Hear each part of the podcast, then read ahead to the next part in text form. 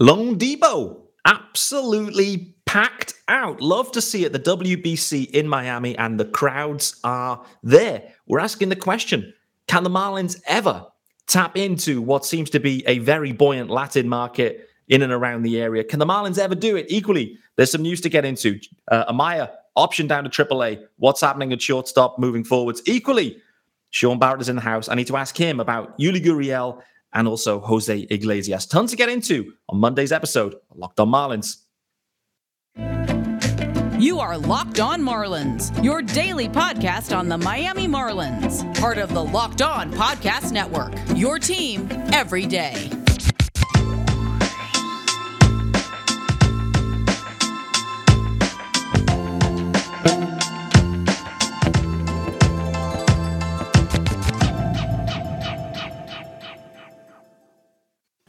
Greetings from Great Britain. Yes, sir. Welcome to Locked On Marlins. This is your daily Marlins podcast, and it is Monday, the 13th of March.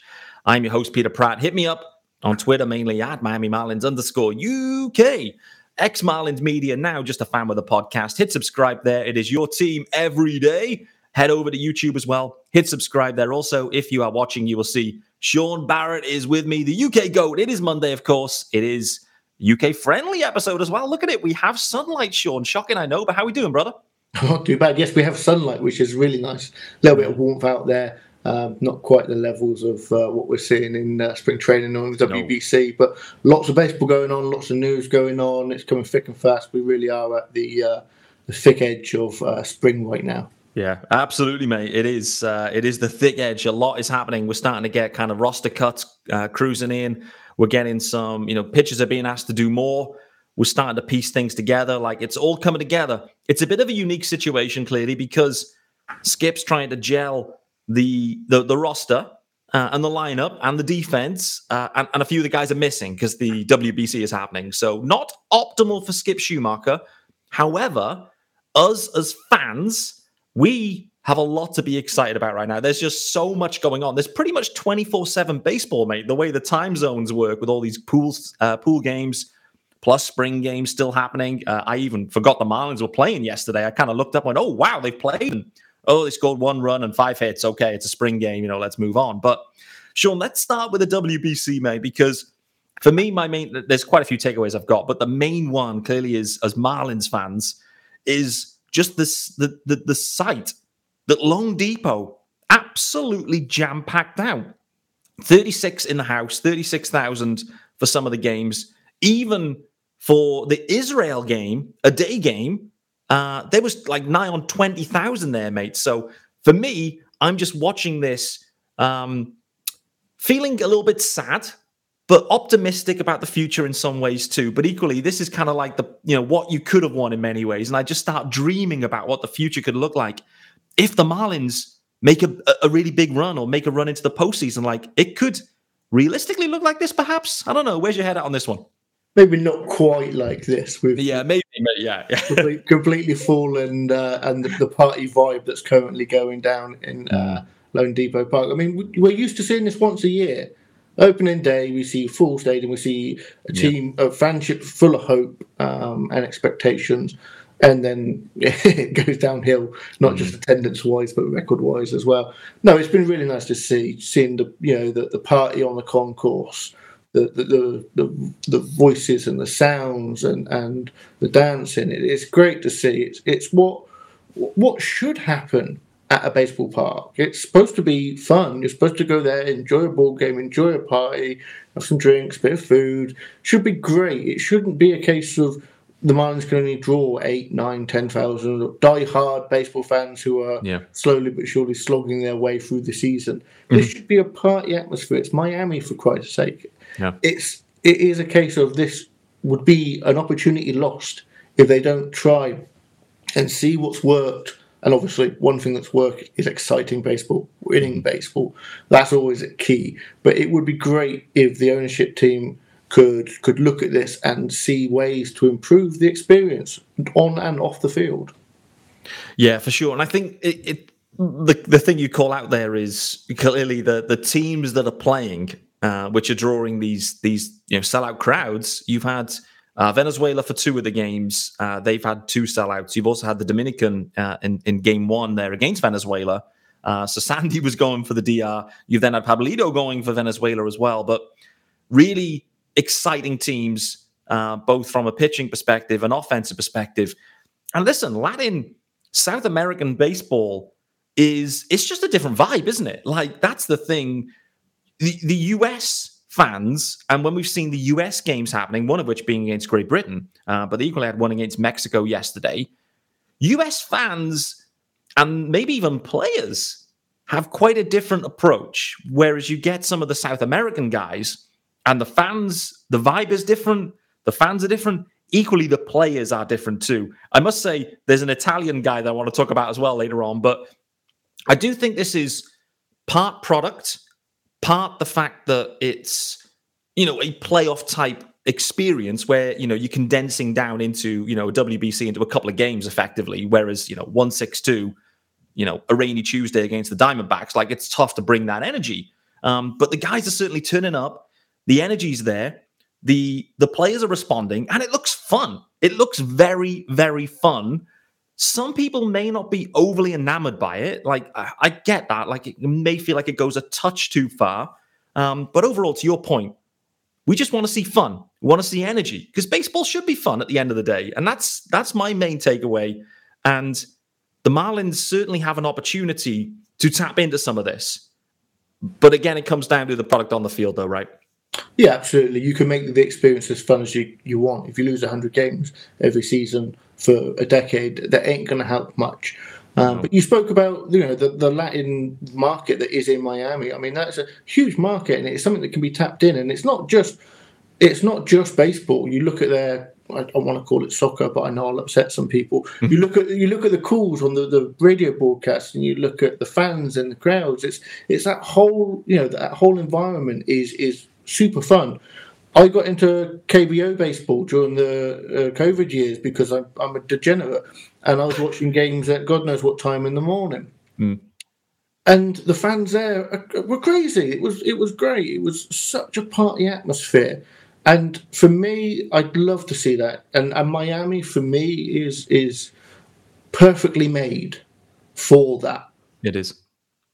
It is. I think that's the thing. It's like that atmosphere, that vibe, perfectly suits the Miami and South Florida market. Like that's that's what people are looking for. And so it's how can the Marlins kind of just recapture some of that, create that situation. And and, and granted, if you know, if what you're looking at on the field isn't fun, then it's going to be really hard to keep that energy, right? And so, you know, it's it's all pinch of salt. Like this isn't an apples for apples comparison, but one the one takeaway has to be that the market is there. And it's an old saying, but I think it remains a goodie is, you know, if you build it, they will come. And I do think if the Marlins can find a way to tap into that market with a fun product on the field, then there's an opportunity to really just take things up a couple of levels. It doesn't have to be sellouts every day, uh, 36,000 every day, but just taking it up from 10,000, less than 10,000 um, once you're into the kind of guts of the regular season, up to 20, 20,000 a game 18,000 through the week, you know, these kind of numbers, it would fundamentally change not only the vibe in the ballpark, but the finances too. Like, it, there is this balance with the ownership though as well, right? And this is why it's hard for us as fans. The ownership are saying, "Come and watch the Marlins, and we will reinvest," and the fans are saying, "Product's boring. Put a put a product on there that's fun, and we will come." And it's like, which one comes first, the chicken or the egg type of discussion. So I'm I'm with the fans on this one. I don't think you can, you know, as an ownership group say, it's a hundred lost team, but please come as regularly as you can and enjoy that. That's a tough sell. So the Marlins really need to be a winning club and a winning club for some time, but with some flair and some swag. And they do have that with some players, like you know, with Jazz clearly, um, you know, Sandy, the rotation. There's some pieces to be to build around there. But there needs to be more of it, and it needs to be sustained, and it needs to be just the right culture and vibe in the ballpark too. Not just turn up, sit down here, have a hot dog, and go home, because that's pretty boring fundamentally, right? baseball can sometimes be a bit boring. Yes, I think they've done some. I think they've done some good things this off season to improve that. especially for the younger uh, audiences. It, mm. And you're right; it is a case of they've got they've got this jumping board from the WBC. You've got Sandy, uh, you know, a Cy Young winning pitcher, you know, a genuine ace on the top of your rotation. You've got a young rotation. You've got Jazz. Like these are the things that you need to sell. You you sell these right, you, you lock them up. Sandy's locked up. We know that. There's, there's no sense of he's gonna you know you get invested and all of a sudden they trade him away because he's at the end of his ARB years. Got him locked up to a, a, a pretty decent, controllable contract for even for the Marlins. Yeah, they're running out of time to do it with Jazz because that one-two punch, that tandem of players, that excitement, that enthusiasm. Sandy brings the excellence. Jazz brings that you know that excitement. Hopefully, he follows suit and brings you know, some improved play on the field. Uh, and, you know, he's young and he's developing, and I expect that to happen. But those two players really could bring people to the ballpark. And then that brings money, and then you invest it, and then you build for sustained winning, which is what they've always spoke about wanting to do. Yeah. But it's look, the words are easy. It's easy to say these things. Doing it and actually delivering it as well is something completely different. It really is. It really is, and it it's really tough to do, in particular when you botch your drafts for uh, a sustained period too. That's at the heart of many of the Marlins' problems right now. Is you sit back and look at the off-season moves in general, and last season's off-season as well. Like just piece them all together. They're still missing. However you slice and dice it, you're still missing an impact stud middle of the order bat like you are. That's the thing that they haven't been able to execute on. They'll never be able to execute on that in free agency because they can't afford that. So they haven't been able to draft it and they haven't been able to develop it and they haven't been able to trade for it. And fundamentally, that still is missing.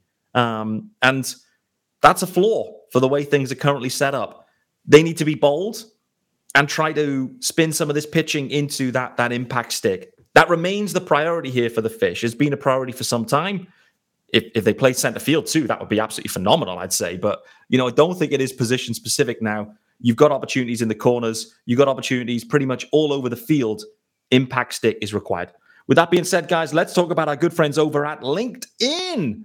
Um, let me get this ad queued up first. But these days, every new potential hire can feel like a high stakes wager for your small business. You want to be 100% certain that you have access to the best qualified candidates available. That's why you have to check out LinkedIn Jobs. LinkedIn Jobs helps find the right people for your team faster and for free. Uh, it's pretty easy to use, very easy to use, to be fair. You just create a, a free job post on LinkedIn. Uh, you can add your job and the purple hashtag hiring frame to your LinkedIn profile, spreading the word that you are hiring. Simple tools like screening questions make it easy to focus on candidates with just the right skills and experience so you can quickly prioritize who you'd like to interview and hire. That's why small businesses rate LinkedIn jobs number one in delivering quality hires versus leading competitors. LinkedIn jobs helps you find the qualified candidates you want to talk to faster. Uh, you can post your job for free at linkedin.com slash locked on MLB. That's linkedin.com slash locked on MLB to post your job for free. Terms and conditions do apply. All right, Sean, continuing down the WBC theme, couple of things for me. Sandy, bit of a wobble. Pablito, definitely not a wobble. So nice to see those guys uh, out there. Um, other highlights too include uh, Luis Arraez looking nice at first base, by the way. Like there was some good plays he had yesterday.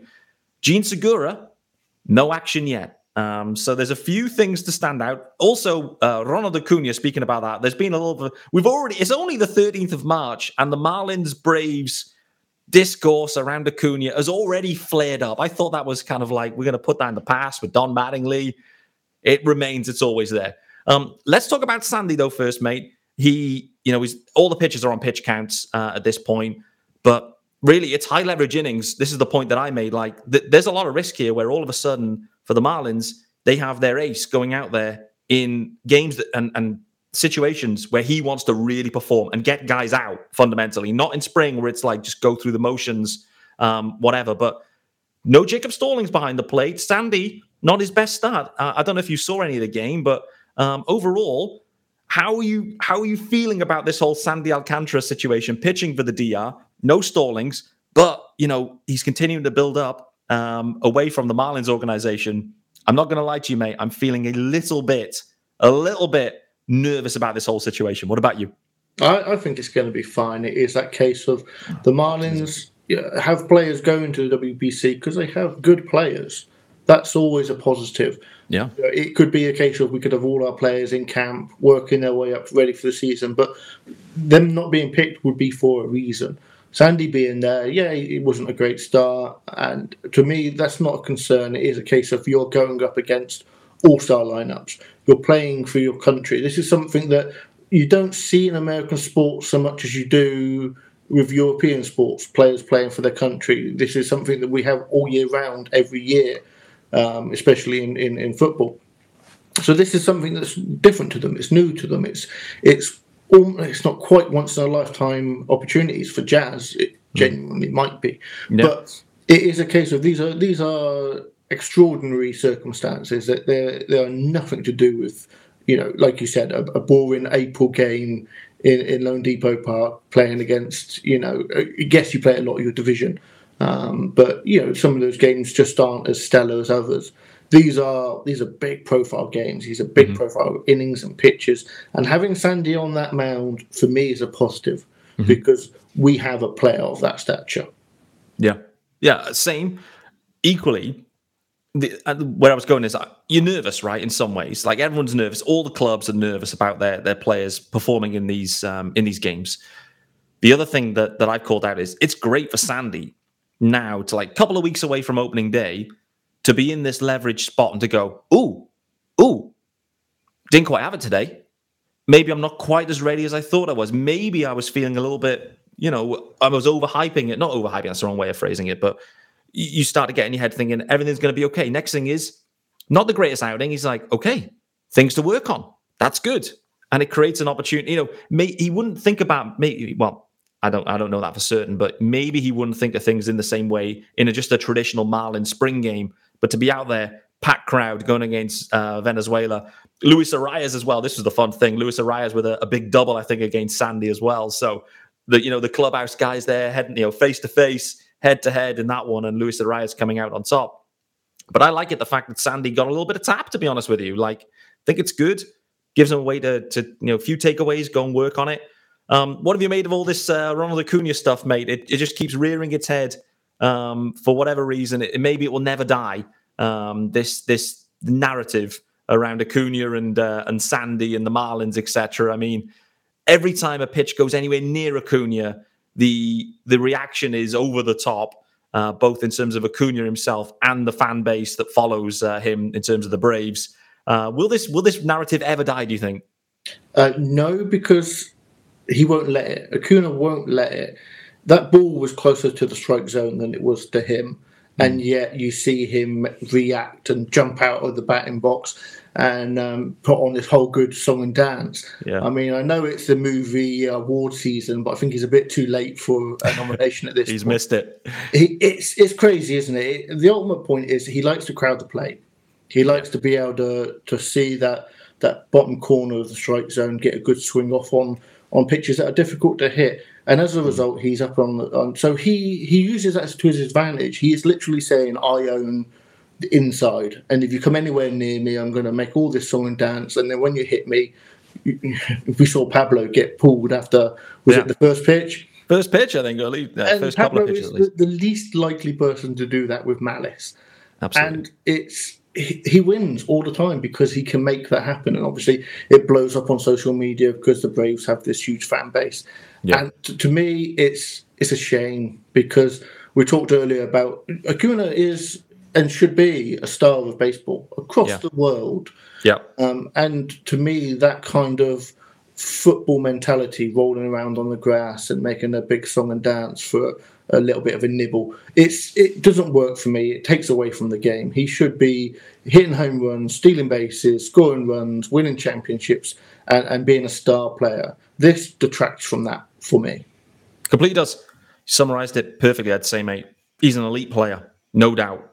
Um, he is also a very sore loser, which is understandable. He's young too, but he he doesn't handle adversity very well in terms of losing, in my opinion. And also, you like you said, the the you know the rolling around and the over exaggeration of stuff. Like it's you know, we're not Braves fans. I I, I like Acuna as a as a talent um, for certain. But the other thing I have to call out is Acuna, elite player. He's a bit of a tool. It is what it is. The two aren't, you know, they're mutually exclusive. You can be an elite player and a bit of a tool. And the reality is, that's my view on Acuna at this point.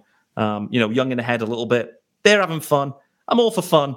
But at the end of the day, he doesn't take defeat well. He likes to throw the clown emoji out, which is one of the most triggering emojis, I must say, out there.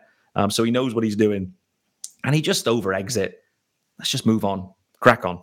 Um, Sean, I did want to talk to you as well about uh, the, the news that dropped over, well, the back end of last week as well. Yuli Gurriel finally did sign with the Marlins. They ended up getting on a minor league deal. And Jose Iglesias, it was bang, bang. Um, I'm going to let you ponder on that in a sec, but quickly let you know about our good friends over at Built Bar, of course, guys. Uh, and it is the Built. Oh, hold on. Press the wrong button. it's the Built March Madness bracket is here, and we know we know you have a favorite bar or puff. Now's your time to make it count. Go to builtmarchmadness.com to vote for your favorites. Um, you can, and when you put your vote down, uh, your favorite bar or puff, you'll be entering into a draw where 50 lucky locked on listeners get a box of Built for free. Not only that, but one locked on fan will get a 12 month subscription to Built to have Built's best bars or puffs delivered monthly straight to your door. You've got to try those builts. Uh, they're the best protein bar ever. Seriously, that's why they're so amazing. You won't think they're good for you.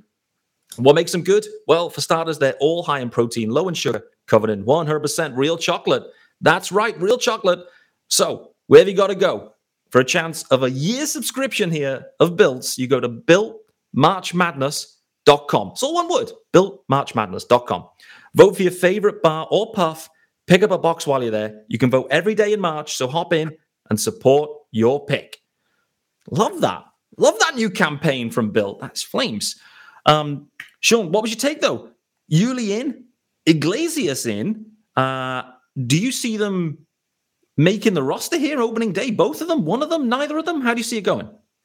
I think the depth is is a positive. I mean, especially yeah. with Yuli, we were getting a little excited. I don't know if excitement's the right word, but when the Marlins took their first bite at him, to it, didn't work out, and, and now they've, they've they've finally met up, and it's a minor league deal. This is a zero cost, you know, decision. This is there's no way that this can end poorly, other than if he really doesn't play well and they continue to give him at bats. But it is a case of the Marlins were, in my opinion, a little shaky with that depth.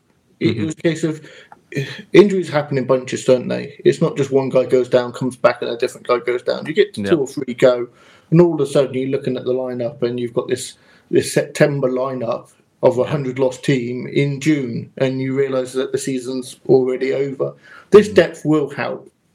I think Yuli has the the bigger chance for me, just because of the need at first base. We've talked all off season about the idea that Cooper needs somebody to back him up. Yeah. Uh, and it, there were enough at bats. I think there was genuinely enough at bats for both of them. Yeah. The team Agreed. clearly want to move Soler into the outfield. They want to, you know, it's a case of they're they're piecing together. I don't see this one to nine every position 120 times a season. I think there's going to be a lot of chopping and changing mm. and having more opportunities because not all these guys are going to perform. We saw plenty of that last year. So having more options, having more major league level options that you piece together and, and the hottest hand will win out. There's yeah. all these guys are basically battling for 400 to 450 at bats and then with injury, other guys will take over, and, and with performance, other guys will take over. You're literally playing for your your play appearances, and for me, that's fantastic. When you've got a player underperforming, knowing like we saw last year with Avi, he's underperforming, but they put him in the lineup every time. If you've they got did. a guy out hitting him, then at a certain point, that didn't happen last year. There weren't people taking over his spot because there weren't people performing. No. More people you've got, the more opportunity you've got for people to perform. You you you lose at bats if you're not performing, and that would be fantastic for the Marlins. That's the way it should be. That's what I've said, you know, weeks ago. Every everyone should be fighting for their spot. And that's why it's a bit frustrating when you just go, well, Avi's being paid this contract, so he's got to be in there. No, earn that spot, Avi. And actually, he's having an okay spring. He's definitely cooled off recently, but um, just on Iglesias too. Iglesias in the, the corresponding move effectively was Jacob Amaya was then optioned away from um, the spring camp and down to AAA. Um, we hear then from Christina De Nicola saying he's working on a swing change and they want him to go and you know work on that away from the team and get some more at bats, etc., etc. Um, Iglesias, though, uh, I, I do I do think there was a need to have another infielder on the roster as, as, as well as Birdie. I think Birdie clearly will make the roster, but you know Birdie will add depth everywhere. I've always felt that they'd need someone with Wendle to potentially kind of directly platoon with him, maybe.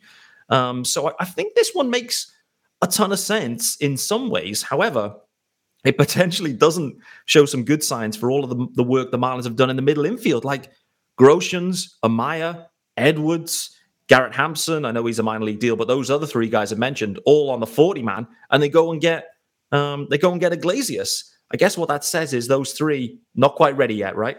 Yeah, exactly. Especially Groshans and Amaya, as you said, they're both yeah. relatively young. And it is a case of, I think I spoke in the off season talking about the idea that if the Marlins have them on the opening day starting lineup, mm. something's going wrong. Mm-hmm. Now, is Iglesias that much of an upgrade? I'm not sure. Oh, I'm not sure. He's a, he's a contact hitter with a, a, a genuine career's worth of, of stats. With yeah. Amaya and Groshans, you're hoping, you're you're projecting, you're predicting what's going to occur. With Amaya, if he just plays to his career norms, you've got a nice contact hitter who can mm. be a defensive replacement in the middle infield. And and yeah, as you as you said, the Marlins have got lots of options for the middle infield spots, but they're playing so many of them outside of those positions, they actually end up having middle infield lack of depth. You're completely right. This is it. They, they've got what five second basemen, but they're spread out everywhere because they haven't got any other guys playing in those spots. Uh, clearly, Jazz Chisholm in center field being uh, the most talked about, but Mean Gene over at third base. Uh, Luis Arraez uh, being asked to play second base. He looked pretty neat actually at first base, I must say, for, for Venezuela uh, yesterday. So I'm really intrigued as we sit here. We're, we're recording this pre game today, and both those guys we've talked about, uh, Yuli and Iglesias, are starting today for the Marlins. So, really intrigued to see how they go. They took some at bats, I believe, uh, the day before last. Gurriel within those at bats, um, homered. Uh, Iglesias, I think, had some loud contact as well. So, there's some jobs here for these guys, both Gurriel and Iglesias, to go and get them. We definitely need depth at first base. I think we still need depth as well in the middle infield. Birdie, I think, is on this roster. And then really it's going to come down to what they're going to do in this outfield spot as well. We don't have time to get into that one. We're going to call it a day there. Uh, Sean Barrett has been at work all day, including the morning time. So I'm going to go and let him have a snooze uh, and, and recharge the batteries. But with that being said, guys, thanks for making Locked on Marlins your first listen of the day. Thanks for joining me and Sean on a Monday. Uh, of course, it's a daily pod. So reminder, hit subscribe wherever you get them. Uh, we'll be back tomorrow on Tuesday. It's going to be a solo pod, I believe, on Tuesday. So uh, you got that to look forward to. Uh, I want to dig into Mean Gene Segura, at third base and his connection with the WBC. I also want to dig into Edward Cabrera.